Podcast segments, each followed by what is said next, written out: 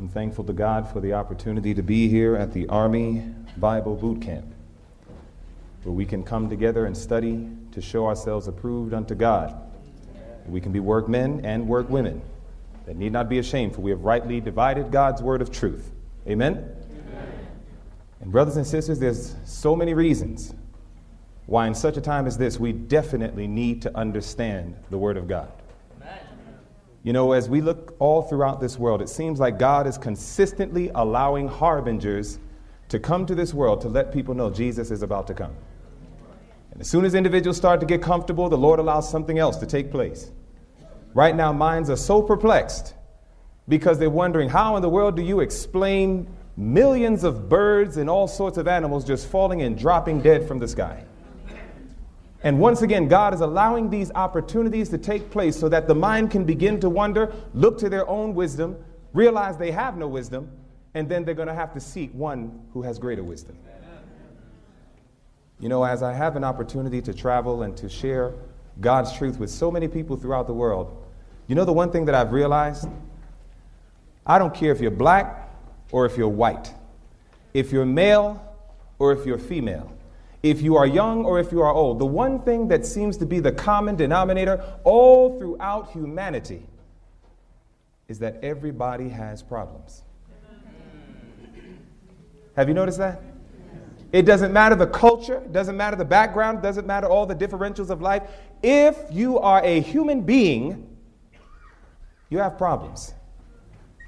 And the reason why I find that to be so significant is because when I was meditating upon a wonderful little book called Ministry of Healing. You ever heard of that book? Amen. Volume nine of the Testimonies to the Church, page seventy-one, says, "The great wisdom of the physician is contained in the book Ministry of Healing." You want the mind of Christ, you better get into the book, Ministry of Healing. It t- shows us wonderful things about our Savior. But on page three hundred sixty-three of that book, while we realize that the whole world is filled with problems, even our own lives, do you know what Ministry of Healing, page three sixty-three, says? The gospel is a wonderful simplifier of life's problems. Isn't that something? In the midst of all sorts of problems in the world today, brothers and sisters, those who have the gospel have the solution. The gospel is a wonderful simplifier of life's problems. And if there's one thing that remains to be a fact, even in two thousand eleven, is people still have problems. And God has called you and I to be part of the solution. And the only way that we can do that is we have to humble ourselves before God.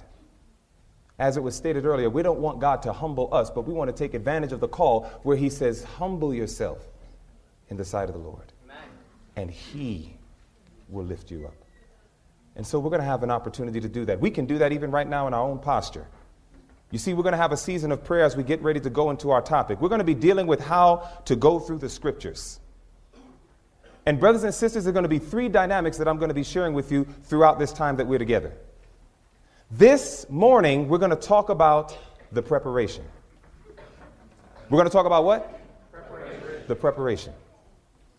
Tomorrow, we're going to talk about the purpose of the scripture. And then on Sabbath afternoon, we're going to show the method.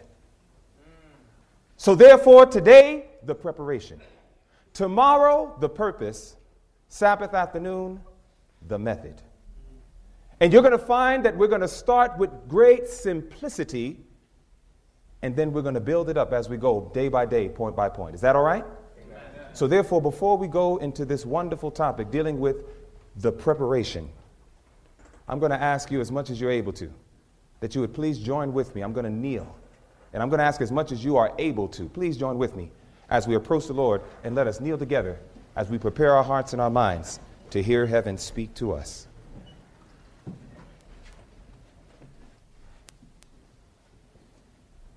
Heavenly Father,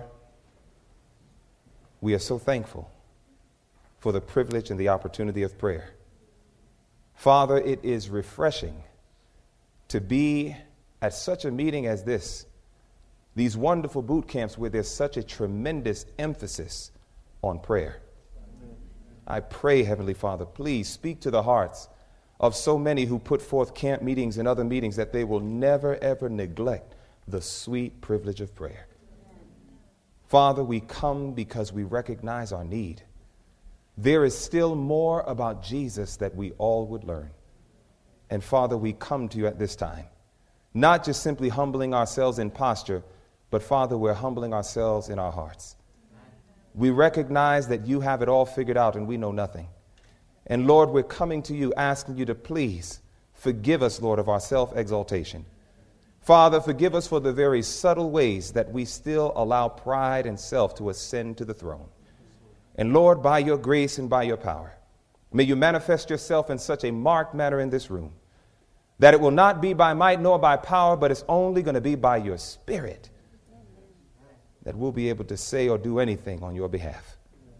And so, Lord, we pray as your son David prayed so long ago, open thou mine eyes, that I may behold wondrous things out of thy law. Take our lives and let it be consecrated, Lord, to thee. For, Father, these and all other blessings we ask, we ask it in Jesus' name. Amen.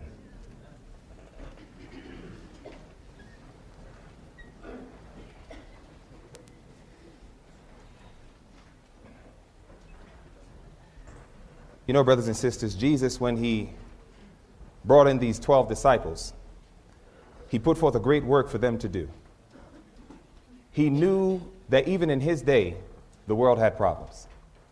And as it is true today, it was true then that the gospel has always been the wonderful simplifier of life's problems. And so it is that Jesus gave that gospel commission to his disciples, which we find in Matthew twenty-eight, where Jesus tells us to go ye therefore and teach all nations, baptizing them in the name of the Father, Son, and the Holy Ghost, and that God has called us to do this great and marvelous work worldwide. We have been given an awesome and tremendous task. And brothers and sisters, the truth of the matter is, is that you'll remember when Jesus was having a dialogue with Peter, and Jesus began to open up before him and make him aware of how he had to go to the cross and so on. You'll remember that Peter, you know, he was always an interesting person. Peter was one who always loved to jump up and talk and be the first one to stand in line. Real bold brother. But at the same time, you know the story where Peter made it clear that though all men shall forsake you, he made it clear, I would not. And, you know, Peter probably looked at the fact that he had this direct link with the master. He probably looked at the fact that he had this very significant relationship with Jesus where he could get into the secret chambers of his presence so that he can ask all the questions and get all the answers, and the list goes on. Peter had many reasons to think of himself more than he should. And you know, brothers and sisters, what's so amazing about that is that this same Peter, who had the close connection, who received tremendous understanding, who had wonderful one-on-one even communion with Jesus, in the end of it all, when he had to stand single and alone, all of a sudden, he said, I don't even know Jesus. And you know, the reason why I find that to be so powerful is because I want you to write this down as we prepare to go into this study. I want you to write down Volume five of the Testimonies to the Church, page seven hundred seven. I believe Peter's problem, just by chance, might be yours and my problem. And in Volume five of the Testimonies to the Church, page seven hundred seven, she says, I have been shown that many who profess to have a knowledge of present truth know not what they believe. Many individuals who profess to have the link, to have the connection, to have the understanding, to have the knowledge of present truth, they really don't know what they believe. She goes on to say, they do not understand the evidences of their faith. In other words, they knew how to talk the Adventist lingo. They knew how to say eighteen forty-four, twelve sixty, seventeen ninety-eight, and the list goes on. They knew how to talk the language, but one day when somebody said, do me a favor, how do you actually substantiate that point? How do you actually help me see from start to finish these things that you believe? There are many individuals who do not understand the very evidences of the faith in which they profess. It goes on to say, when the time of trials shall come, it says, there are men now preaching to others who will find upon examining the positions they hold that there are many things for which they can give no satisfactory reason. She says, until thus tested, they knew not their great ignorance. You see, brothers and sisters, we're living in a time where there's a great and tremendous work that needs to be done. And God is looking to you and I to be the instruments in his hands to share his truth with others so that we can be those who impart life rather than death. And the reason why this becomes so important is because it's not just about our own soul salvation, but it's about the salvation of those whom we say hello to every time we go in the bank. It's about the salvation of those who we say hello to when they come by and they put things inside of our mailbox. The U P S man who comes by and drops off the box. The people that we see on a regular basis, their soul salvation is also in jeopardy. And these individuals have problems, and they're looking to people like you and I to be problem solvers. And the gospel is a wonderful simplifier of life's problems.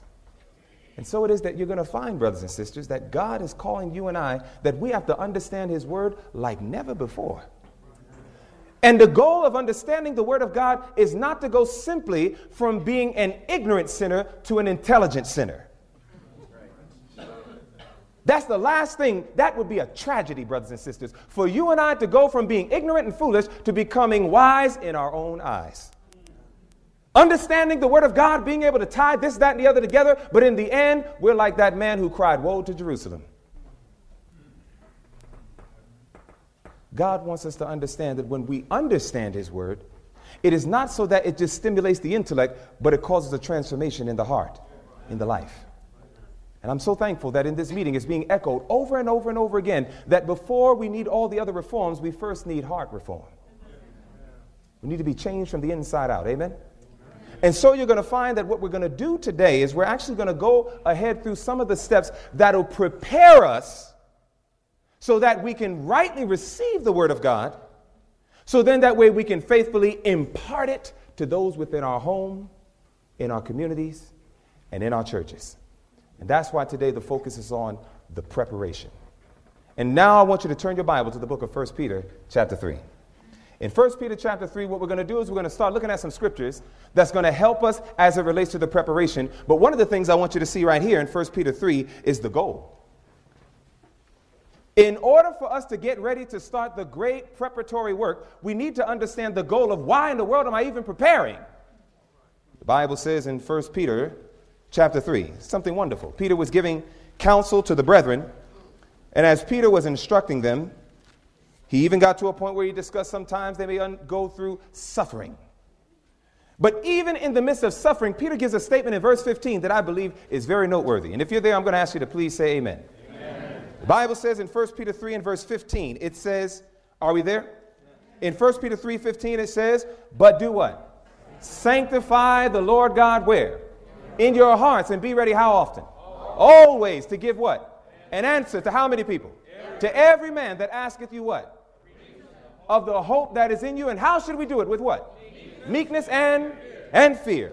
Now, brothers and sisters, that text is loaded. That text is loaded. I mean, seriously, that text is powerful. The scripture tells us that we are to sanctify. Remember, to sanctify means to set something apart for holy use, to put it in, in a place for a specific purpose, which is for holy use. It says, sanctify the Lord God where? In your heart. What does the heart represent? The mind. So therefore, God says, I want to be the center of all of your thoughts. And the reason why God wants to be the center of all of our thoughts is because he also understands that as a man thinketh, so is he. If God is the center of our thoughts, then he will become the center of all of that we do and that we say and who we are. And we'll reflect the lovely image of Jesus as we should. So therefore, we're called, sanctify the Lord God in your heart and be ready. How often? Always. always. You see, brothers and sisters, what that means is that even when your cell phone battery dies, you still got to be ready. You following? Sometimes when we find ourselves in a bind and we find ourselves needing to understand the word, maybe give somebody the word, we go ahead and flip the cell phone and call our favorite pastor or evangelist. We say, hey, listen, can you give me that text that you talked about last week? Hey, can you go ahead and send me a text or an email and help me to understand those verses that you were saying? And because we were not studying to show ourselves approved, we have a tendency sometimes in the human nature to rely on others to explain the word for us. God says, even when your battery dies, you still got to be ready always. God shows that even when your computer dies. Now, brothers and sisters, I'm not against using computers in presentations. At times, I'll use it myself. I'm not against using PowerPoint or anything like that. But, brothers and sisters, woe be unto you and I when we rely so heavily on technology that if for some reason the technology dies, we no longer know where to go or how to preach the word. God never intended for the advancement of technology to take the place of personal study and the commitment of Scripture in the mind, that the mind may be fortified. God never wanted technology to take the place of that. So in the midst of all these things, God says, be ready always, because sometimes you're not going to necessarily feel like doing a Bible study, but God may open a door for a Bible study to begin. And he says, be ready always. Now, depending on what Bible verse you have, you usually have one of two words that come up. It says, be ready always to give an answer, King James, but other versions say give what? A defense. And the reason why it can be applicable to either word is because, brothers and sisters, there are going to be times that people are going to attack what you believe. And God says you're going to need to be ready to give a defense. There are going to be other times that people are going to inquire. Based on your peculiar lifestyle, they're going to say, why do you do what you do? Why do you dress the way you dress? Why do you eat the way you eat? Why is it that no matter how bad somebody deals with you, you always respond in a certain manner? Why do you do it? God says, be ready always to give an answer. And when we do it, we are to commingle hope and present what we present in the humility of Christ, meekness and fear. Amen? Amen? So therefore, we have a high and holy calling before us, because one thing we can guarantee is that every single one of us are going to run into dynamics and several places in life where there's going to be an opportunity either for us to give an answer or a defense. And God's not request, but last I checked when I look in the verse, God's command is be ready always. And the only way you and I can be ready always, that means that there must be a very deep preparatory work. The preparation. And therefore, what we're going to do is we're going to just review some very simple fundamentals. I believe that the Word of God is simple. I believe that the principles of heaven are simple. We as human beings are the ones who typically complicate things. And so forgive me if you find that I simply present the simplicity of the Word of God as we go through this study this morning. I want you to see that, number one, if we are going to get ourselves in a place where we're going to now give the Word of God to others, then there's a great preparatory work that must be done. And where else would it start? By understanding. If we're going to get into the Word, we got to understand who our teacher is. Does that make sense? So if we're going to get into the Word of God, we have to understand who is the one that's going to teach us. Somebody has to teach us. Clearly, we don't know it, so therefore we need someone to do what? Teach it to us. So who is our teacher? Go to the book of John, the fourteenth chapter. In John, the fourteenth chapter, you're going to find exactly who our teacher is. Fundamentals. Fundamentals of Bible study. The Bible says in John, the fourteenth chapter, and when you get there, please let me know by saying amen. Amen. In John, the fourteenth chapter, I want you to see what inspiration says. It says in John fourteen and verse twenty-six, and if you're there, please say amen again. Amen. It says in John fourteen, twenty-six, let's read it together. It says, but the who? But the Comforter, which is who? The Holy Ghost or Holy Spirit, whom the Father will send in my name, he shall do what? Teach, Teach you how many things? All. All things. Watch this. And do what else? Remember. How many things? All things. To what? Remember. To your remembrance whatsoever I have said unto you. First things first, God wants us to understand that if we're going to get into the Word of God, we must recognize who our teacher is. And our teacher is none other than the Holy Spirit. Amen? Now, the teacher, the Holy Spirit, he is the one that's going to open up the scriptures to us and give us understanding so we can rightly know not simply to understand it, but how most importantly to apply it. Is that right? Now, watch this. Go to the book of John sixteen. Let's understand something else. Understanding that the Holy Spirit's our teacher. Now, look at John sixteen, verse thirteen. Now, watch this. You'll, you'll see these wonderful connections in just a moment. In John sixteen and verse thirteen now, talking again about this Holy Spirit, our teacher, the Bible says something else. It says in John sixteen and verse thirteen, it says, howbeit, when he, the Spirit of truth, is come, what's he going to do? He will guide us into how much? All truth, the Bible says. Watch this. And it says, for he shall not speak of himself, but whatsoever he shall hear, that shall he speak, and he will show you things to come. Now, brothers and sisters, because of the fact that the Holy Spirit is your teacher, do you know what some people have done? Do you believe the Holy Spirit is your teacher? Amen. You really believe that? Amen. Amen. Now, watch this. Do you know that some people, what they do is they say, well, since the Holy Spirit's my teacher, what in the world do I need human teachers for? There are some people today that go around, they actually have it. There are even movements, segments, different splinter groups that have developed where individuals will say, because the Holy Spirit's my teacher, why do I have to go to you to listen to you? You ever thought about that? If the Holy Spirit is my teacher, then why in the world should I listen to any other teacher? Well, there's a reason why. Go to the book of Ephesians chapter four. In Ephesians chapter four, we find out exactly why. Remember, Second Timothy three sixteen tells us how much scripture? All scripture is given by what? Inspiration of God, right? Now watch this. The same Holy Spirit that inspired the scriptures to be written is the same Holy Spirit who said this in Ephesians four. The Bible says in Ephesians, the fourth chapter, you see, sometimes people get discouraged in this world.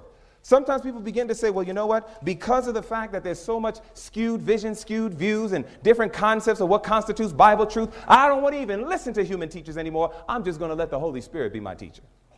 Now, brothers and sisters, we need to understand that can be dangerous because this is something else the Holy Spirit told us in Ephesians, the fourth chapter. In Ephesians chapter four, notice what the Bible says, and we're going to go ahead and look at verse eleven. The same Holy Spirit who is our teacher is the same Holy Spirit who inspired Paul to make this statement in Ephesians four eleven. And the Bible says, let's read it together, and he gave some what? Apostles and some prophets and some evangelists and some pastors. And what's the last one?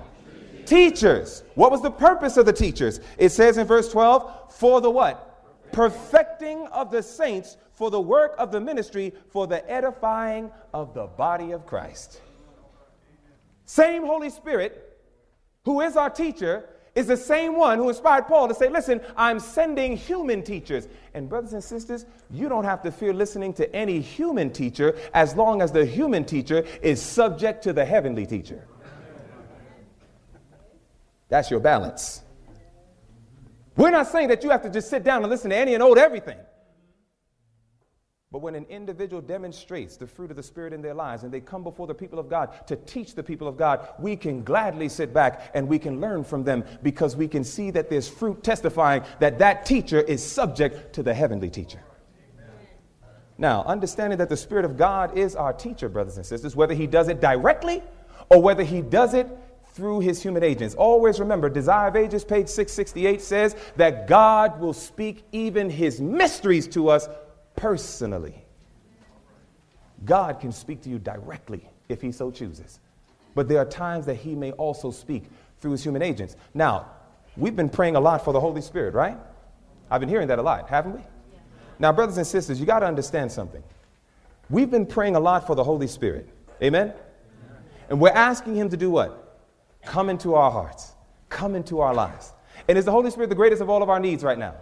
Yes, yes he is. Now, I want you to imagine something with me, okay? My brother right here. I'm going to ask my brother to do something. If you don't mind, could you please shake my hand? All right, let, let's try it one more time. Do you mind shaking my hand? Okay. Now, as you can see, that's a problem, right? I'm asking him for something, but then when he's ready to do it, I'm rejecting him. Are you following? I'm asking him to shake my hand, but then every time he reaches out to come to shake my hand, I reject him. Is that right? Yes. Now, brothers and sisters, is that right or wrong? wrong? That's wrong. If I ask the brother to shake my hand, what should I do? Keep my hand out and accept it and say thank you very much, right? All right, now watch this. We are asking for the Holy Spirit of God to come to us. that he might teach us. But brothers and sisters, you have to understand, the Holy Spirit does not come on your terms or my terms. He comes on his terms. And there are many of us today who are saying, oh, Holy Spirit, come and teach us. But at the same time, when he comes and he comes to do his work, many of us say, thanks, but no thanks. Y'all see what I mean? John sixteen. You see in John, the sixteenth chapter, when the Holy Spirit comes, last I checked in the Bible, the Bible tells me that he comes with a very specific mission. Bible says in John, the sixteenth chapter, we're talking about preparation. You really want to understand the word. You really want to be empowered so that you can live out the word of God. Here's what the Bible says in John, the sixteenth chapter, when the Holy Spirit comes, this is exactly how he comes. John sixteen and verse seven, the Bible says, nevertheless, I tell you the truth. It says, it is expedient for you that I go away. For if I go not away, what will happen? The Comforter will not come unto you. But if I depart, I will send him unto you. Now watch this. When he comes, last I checked, according to the verses, he comes with a specific mission. The Bible says in verse eight, it says, and when he is come, what's he going to do? He reproves the world of what? Sin and of what? Righteousness and of what else? Judgment. You see, brothers and sisters, sometimes we're asking for the blessing. But again, we have an expectation of how the blessing will come, and we almost indirectly try to force the Holy Spirit to fall in line with our agenda of how we receive the blessing. Let me give you an example. Did a man, was, it, was there a man sick in the Bible who needed healing, and he wanted Jesus to come and heal him? Yes. Yes. And Jesus had to come and heal him to the point that the brothers, they opened up the house, dropped the man down in there, and there he is right in front of Jesus. Now, what did the man want? He wanted healing. Did he want healing physically? Yes, yes he did. Here comes Jesus now, seeing this man who clearly needs healing physically, but what's the first thing Jesus addresses? His sins. Is that right? So therefore, he got something he wasn't expecting that was even a greater blessing than what he wanted. You see, brothers and sisters, we have to understand that sometimes we're saying, oh, Lord, please give us your Holy Spirit that we can do this. But when the Holy Spirit comes, the first agenda the Holy Spirit says is, first, I need to help you see some sins in your life. Amen. You're talking about, Lord, oh, come in my heart so we can go out and preach the gospel to others. And sometimes God is saying, I would send you out, but because of your example, the very same example that was designed to be a witness for me can be a witness against me. I need to deal with some things with you first. So that when we're asking God for the Holy Spirit that he may come and teach us, we have to be prepared to receive the teaching, whatever it may be. And one thing is guaranteed is when he comes, he's going to help us see the things that is still causing our Heavenly Father to turn his face from us. And brothers and sisters, correct me if I'm wrong. Does not the end result of every single prayer that we ask is that it might bring us into an experience that we can have face-to-face communion? Amen. So can you imagine if God all of a sudden he comes and he blesses us without measure while we're still in sin? Certainly God says, no, first I want to deal with the things that's causing the separations, and then we can build it from there. So when we ask for the Holy Spirit, the preparation work is that the mind must be open to receive whatever the Spirit of God reveals to us. Now, you saw that example that I gave to my brother with the shaking of the hand. Sometimes the Holy Spirit can reveal things to us that sometimes we can say, Lord, on every other point, I'm with you. But on that, no, I'm not changing that. On every other point, I'm willing to follow you and do anything you say. But when it comes to this thing, I'm not letting that go. No. And it doesn't matter how much Bible or Spirit of prophecy you can show some individuals who even profess present truth. When it begins to hit on one of their idols, All of a sudden, we all of a sudden have deaf ears and blind eyes. The Spirit of God says, I can't teach you like that. You got to let me open up to you the things that's causing a disconnect between me and you. Now, after he helps us to see our sins, the next thing he does is he goes ahead and he reveals Christ, our righteousness. Oh, I'm so thankful. You know, one thing that I studied one time, I was reading a book called Sons and Daughters of God. And you can find this in another book called Patriarchs and Prophets. And what it did is it took the Ten Commandments and magnified them. I mean, it showed you real deep stuff. I mean, you, you and I might have thought, oh, I'm not a murderer, I'm not a thief. But then when you see those things magnified, you say, Lord, have mercy, I'm a murderer and a thief. And I remember reading it, and then all of a sudden something happened. When I started to read it and I started to get this thing and really see my sins for what they are, guess what? It naturally caused me to cry out and say, what must I do to be saved? And then the Holy Spirit reveals Christ, our righteousness. Amen. He comes first to show us our sin, that it might be seen as exceeding sinful. Then he introduces to us Christ, our righteousness. And do you know, brothers and sisters, what's so sweet about that? Let me ask you a question. In the sanctuary, when the incense would go up, what does the incense represent? Prayer. Are you sure? What does the incense represent? Prayer. Are you sure? Yes. Now, you know the reason why I'm asking you sure, because it's more, it, that's my indirect way of saying that's not exactly correct. I'm trying to get, get you to correct it. You see, go to the book of Revelation chapter eight. In Revelation chapter eight, we find something right here. Revelation the eighth chapter. It has often been taught that the incense represents our prayers. Well, I think the Bible says something different. I understand why we say it. I understand there are inferences, but when you fully understand it, here's what the Bible says in Revelation chapter eight. In Revelation chapter eight, let's look at what the Bible says in verses three and four. It says in Revelation chapter eight, verses three and four, it says, and another angel came and stood at the altar, having a golden censer, and there was given unto him what? Much incense. Watch this, that he should offer it. What's that next word? With the what? Prayers. Prayers. I thought you just said that the incense is the prayer. But the verse says that they're offering the incense with the prayers of the people. So therefore, that incense has to be something else. What was it?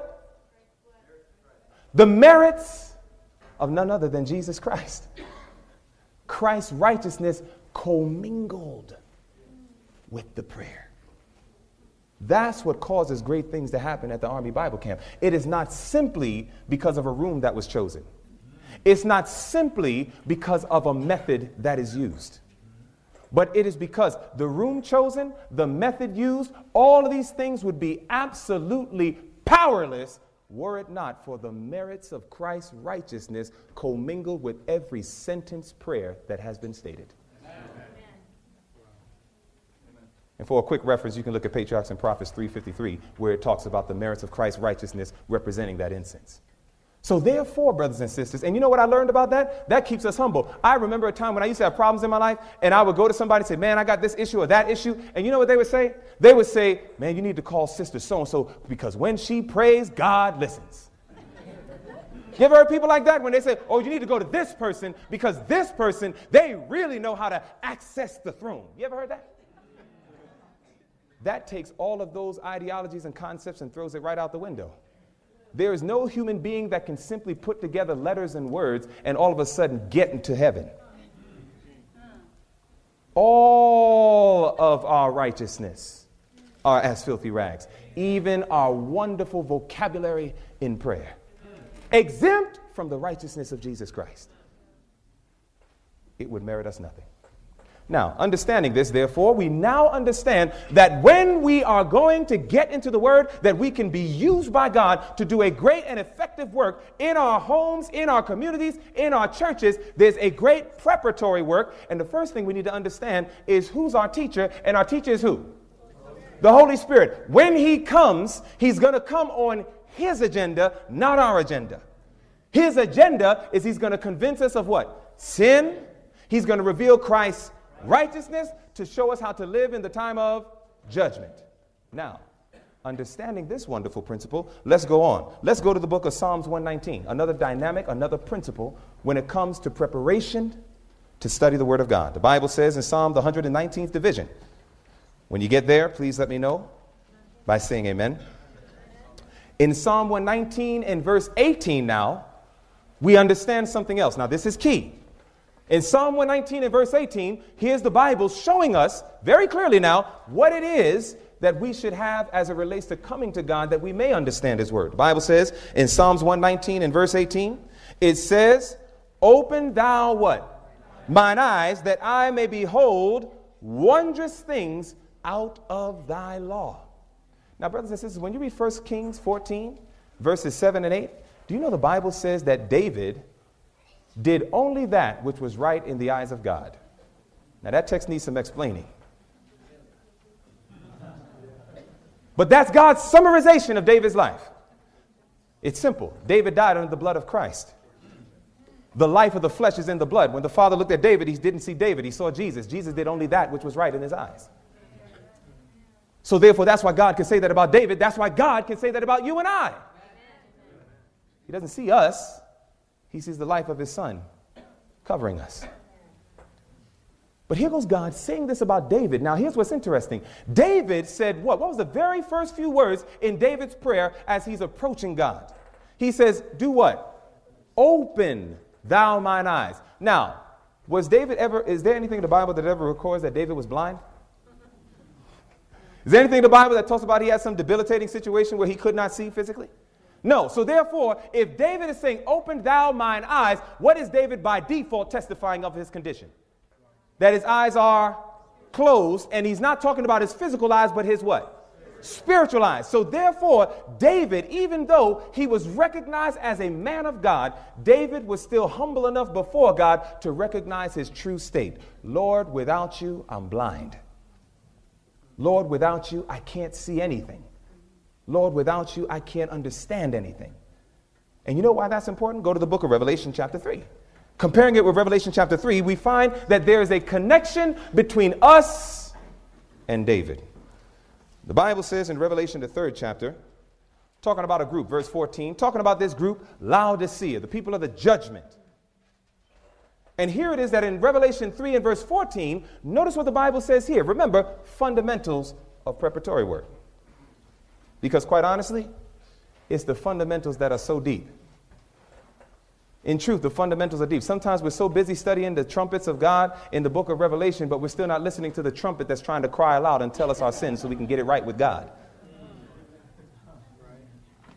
Sometimes we try to get so deep into the Word of God, and brothers and sisters, nothing wrong with getting deep. As long as the Holy Spirit is leading us in that depth. But brothers and sisters, we cannot negate the fundamentals. You see, brothers and sisters, in Revelation three fourteen, God knew that there was going to be a problem with his people in the last days. The Bible says, and he says, and unto the angel of the church of the Laodiceans write, these things saith the Amen, the faithful and true witness, the beginning of the creation of God. I know thy works, that thou art neither cold nor hot. I would thou were cold or hot. So then, because thou art lukewarm and neither cold nor hot, I will spew thee out of my mouth. And then he says, because thou sayest, I am rich and increase with goods and have need of nothing, and knowest not that thou art wretched, miserable, poor, and what's that next word? Blind. So do we see a correlation between David's experience and our experience that we need our eyes open? Every time you get ready to go to the Word of God, we need to ask the Lord to please open our eyes. Give us understanding. You heard the principles as it related to the crumbs last night.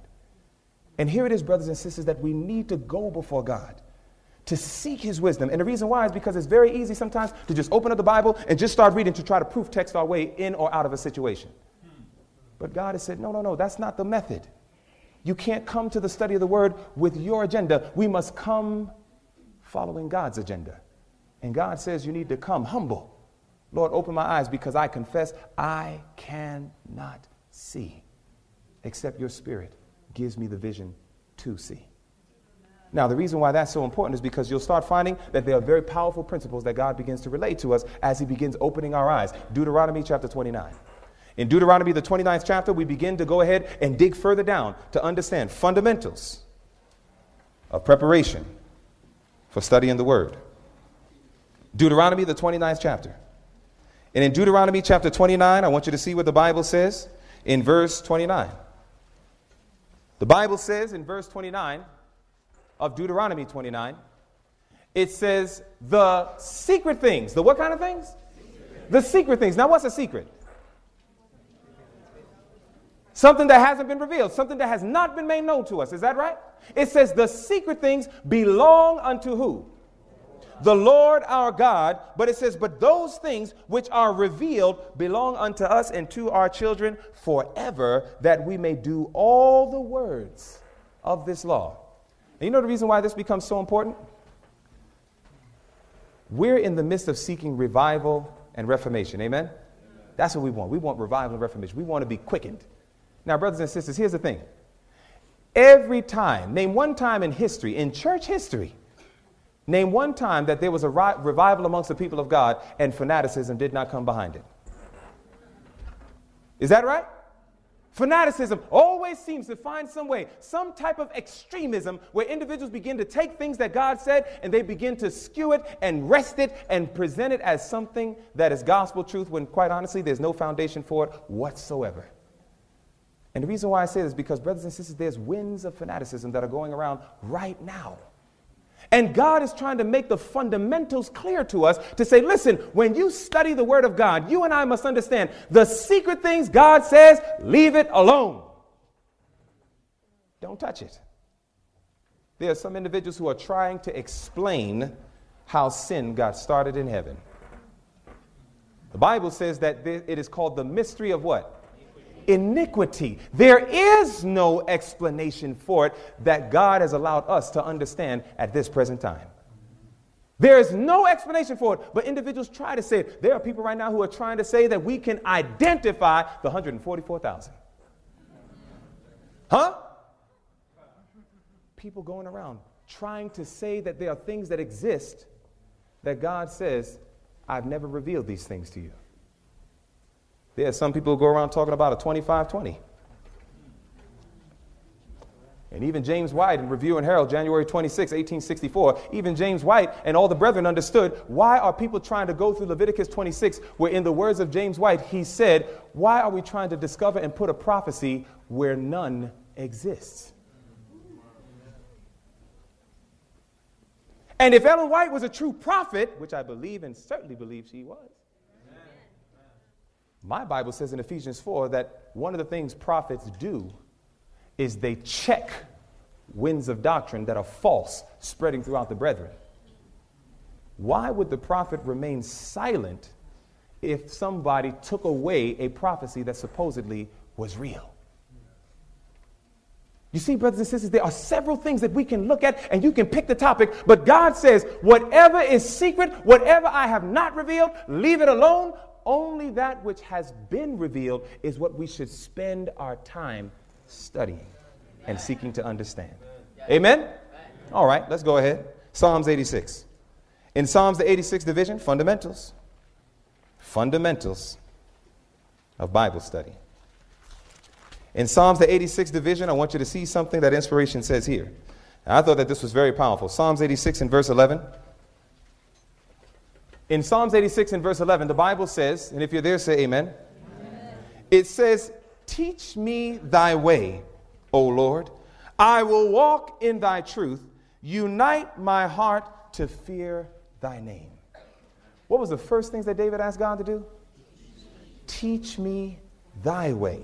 So that means that when David came to God to receive the teaching, David was not trying to say, Lord, help me prove my point. Was David doing that? Was he coming to God saying, Lord, help me to find all the information that I can gather so that I can prove that my position is right?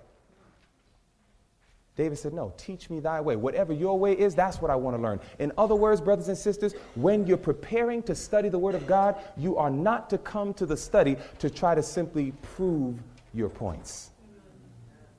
You are not going to come to the Word of God so you can go ahead and say, well, let me go ahead and try to put this together so I can help these groups see how wrong they are and how right I am. You know, in Testimonies to Ministers and Gospel Workers, page one oh eight, it says, the spirit in which you come to the investigation of the Scriptures will, the, will determine the character of the assistant at your side. Let me, let me, let me read that again. The spirit in which you come to the investigation of the Scriptures will determine the character of the assistant at your side. It says, angels from the world of light will be with those who in humility of heart seek for divine guidance. But if the Bible is opened with irreverence, with a feeling of self-sufficiency, if the heart is filled with prejudice, Satan is beside you. And he will set the plain statements of God's word in a perverted light. Testimonies to Ministers and Gospel Workers, page one oh eight.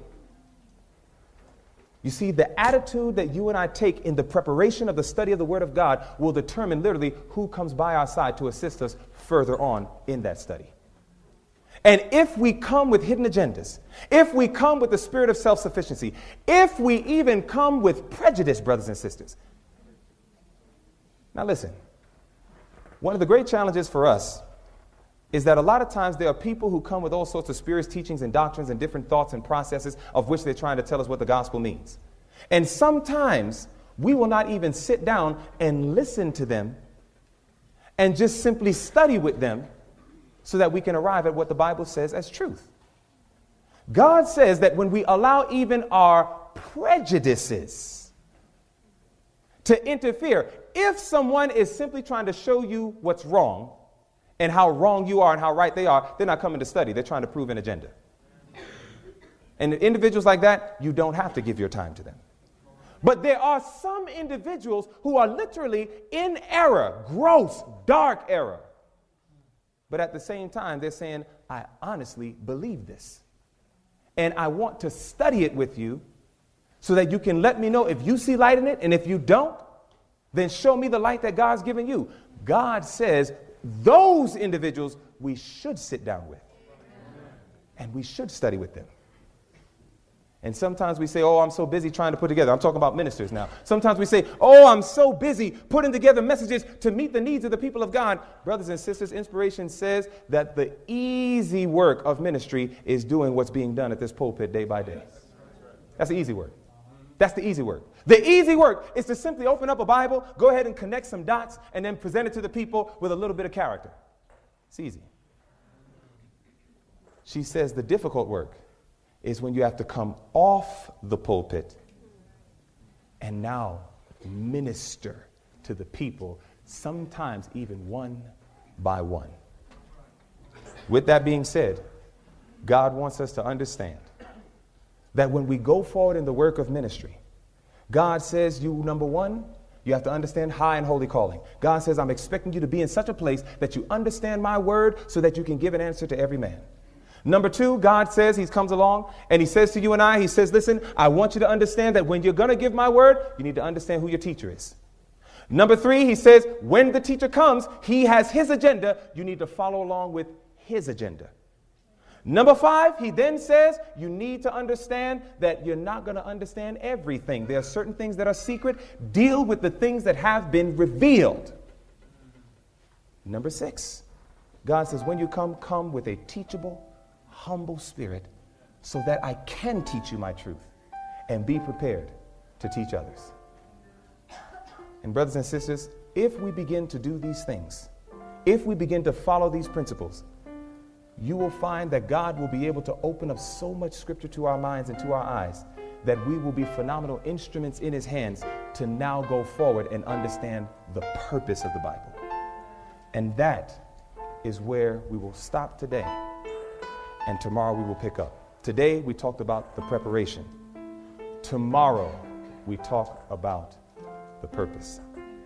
And brothers and sisters, keep in mind, every car has to get to thirty before it gets to sixty. Is that right?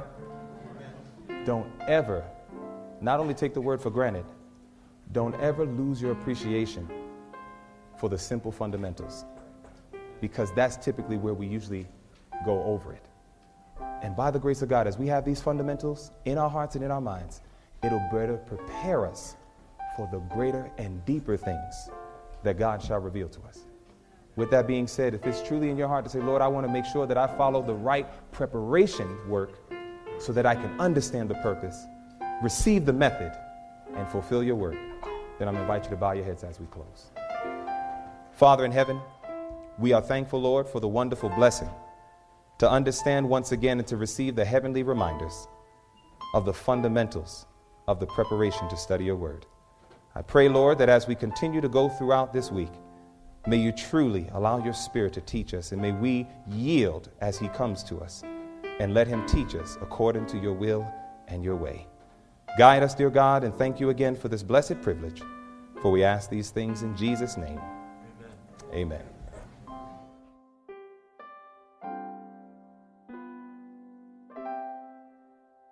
This message is produced by P T H Ministries. Our mission is to spread the three angels' messages through preaching and teaching the Seventh-day Adventist message, and to integrate healing through medical missionary work in declaring the gospel. For more information on our ministry and the resources we provide, please log on to our website at w w w dot p t h ministries dot com. That's w w w dot p t h ministries dot com, or you can call us at seven seven zero, two seven four, nine five three seven. That's seven seven zero, two seven four, nine five three seven. May we do our part to meet the needs of humanity through the everlasting gospel and hasten Christ's return. Maranatha.